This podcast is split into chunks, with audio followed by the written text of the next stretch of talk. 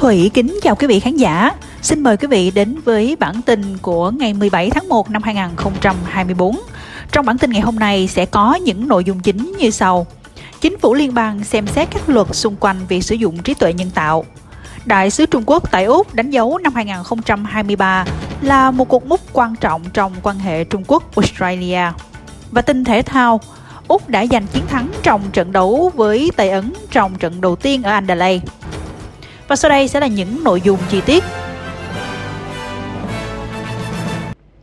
Thương mại Trung Quốc Úc Trong một cuộc báo cáo hiếm hoi, Đại sứ Trung Quốc tại Australia đã mô tả năm 2023 là một năm phát triển tích cực trong mối quan hệ Trung Quốc-Australia. Đại sứ Xiao Wan đã sử dụng các thành tích trước đây để khuyến khích tăng cường hợp tác và thông báo nới lỏng các rào cản thương mại. Các hạn chế thương mại của Trung Quốc vẫn đang được áp dụng đối với rượu vang, thịt bò và tôm hùm của Úc. Việc Trung Quốc sẽ xem xét lại thuế rượu vang sẽ kết thúc vào tháng 3. Đại sứ Quan Tre cho biết, nhà lãnh đạo Australia và Trung Quốc đã định hướng là lộ trình cải thiện mối quan hệ giữa hai nước.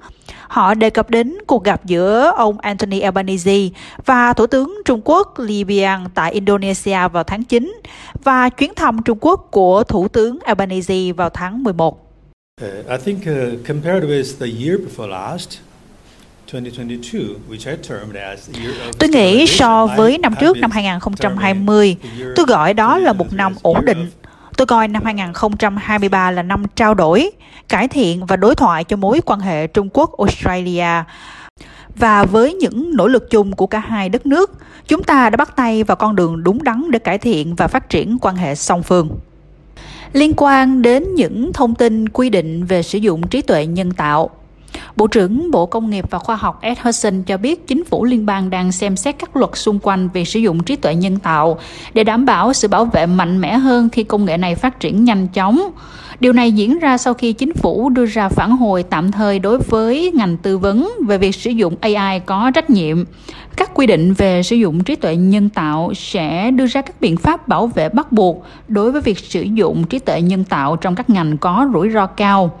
Trong số các biện pháp đang được xem xét là các biện pháp bảo vệ sử dụng AI trong các ngành như cơ sở hạ tầng quan trọng, ví dụ như điện và nước, y tế và thực thi pháp luật. Bộ trưởng cũng cho biết là điều quan trọng là phải có các biện pháp giám sát và giải trình phù hợp để có thể theo kịp tốc độ phát triển của AI đang diễn ra nhanh chóng. We, we do need to be able to work with industry on, for example, Chúng tôi thực sự cần có khả năng làm việc với ngành, chẳng hạn như thiết lập các cơ chế kiểm tra khi các hệ thống đang hoạt động để có thể kiểm tra xem chúng có hoạt động như cách đã dự kiến hay không. Điều đó cũng có tính minh bạch mà bản thân nhà thiết kế cũng cần phải cởi mở về cách thiết lập các mô hình AI của họ nữa.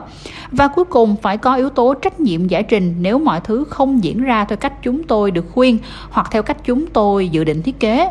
Bạn cần phải yêu cầu tổ tổ chức chịu trách nhiệm cho điều đó. Thông tin liên quan đến ngày Quốc khánh Úc các cuộc tranh luận xung quanh ngày Quốc khánh Úc vẫn đang tiếp tục diễn ra khi nhiều hội đồng địa phương trên khắp đất nước chuyển ngày này đổi thành lễ kỷ niệm quốc gia. Vùng ngoại ô Rockingham ở Perth ở Western Australia là một trong những hội đồng đã quyết định đổi ngày này thành 27 tháng 1 thay vì 26 tháng 1. Điều này đã gây ra nhiều tranh cãi đối với nhiều người vì đây là ngày đánh dấu các vụ thảm sát, chết chóc, mất đất và văn hóa của nhiều người. Vào năm 2023, chính phủ Victoria cũng đã hủy bỏ các cuộc diễu hành ngày quốc khánh Úc. Thay vào đó, họ chọn tổ chức lễ chào cờ và bắn súng tại đền tưởng niệm ở Melbourne. NITV đã nói chuyện với công chúng ở Rockingham, những người bày tỏ cảm xúc lẫn lộn trước quyết định thay đổi ngày này của hội đồng. Tôi không nghĩ nên có ngày quốc khánh Úc chút nào. Có thể nói là đất đai đã bị chiếm rồi khi người ta nói rằng có người đã đến vào ngày 26 và chiếm đất. Người dân của chúng ta đã bị chiếm đi đất đai rồi. Họ là những người Nunga. Và tôi tin tưởng rằng không nên có ngày quốc khánh Úc nào cả. Um, Cá nhân tôi không thực sự bận tâm và tôi biết rất nhiều bạn bè của tôi có truyền thống thích ăn mừng như là một ngày lễ thôi.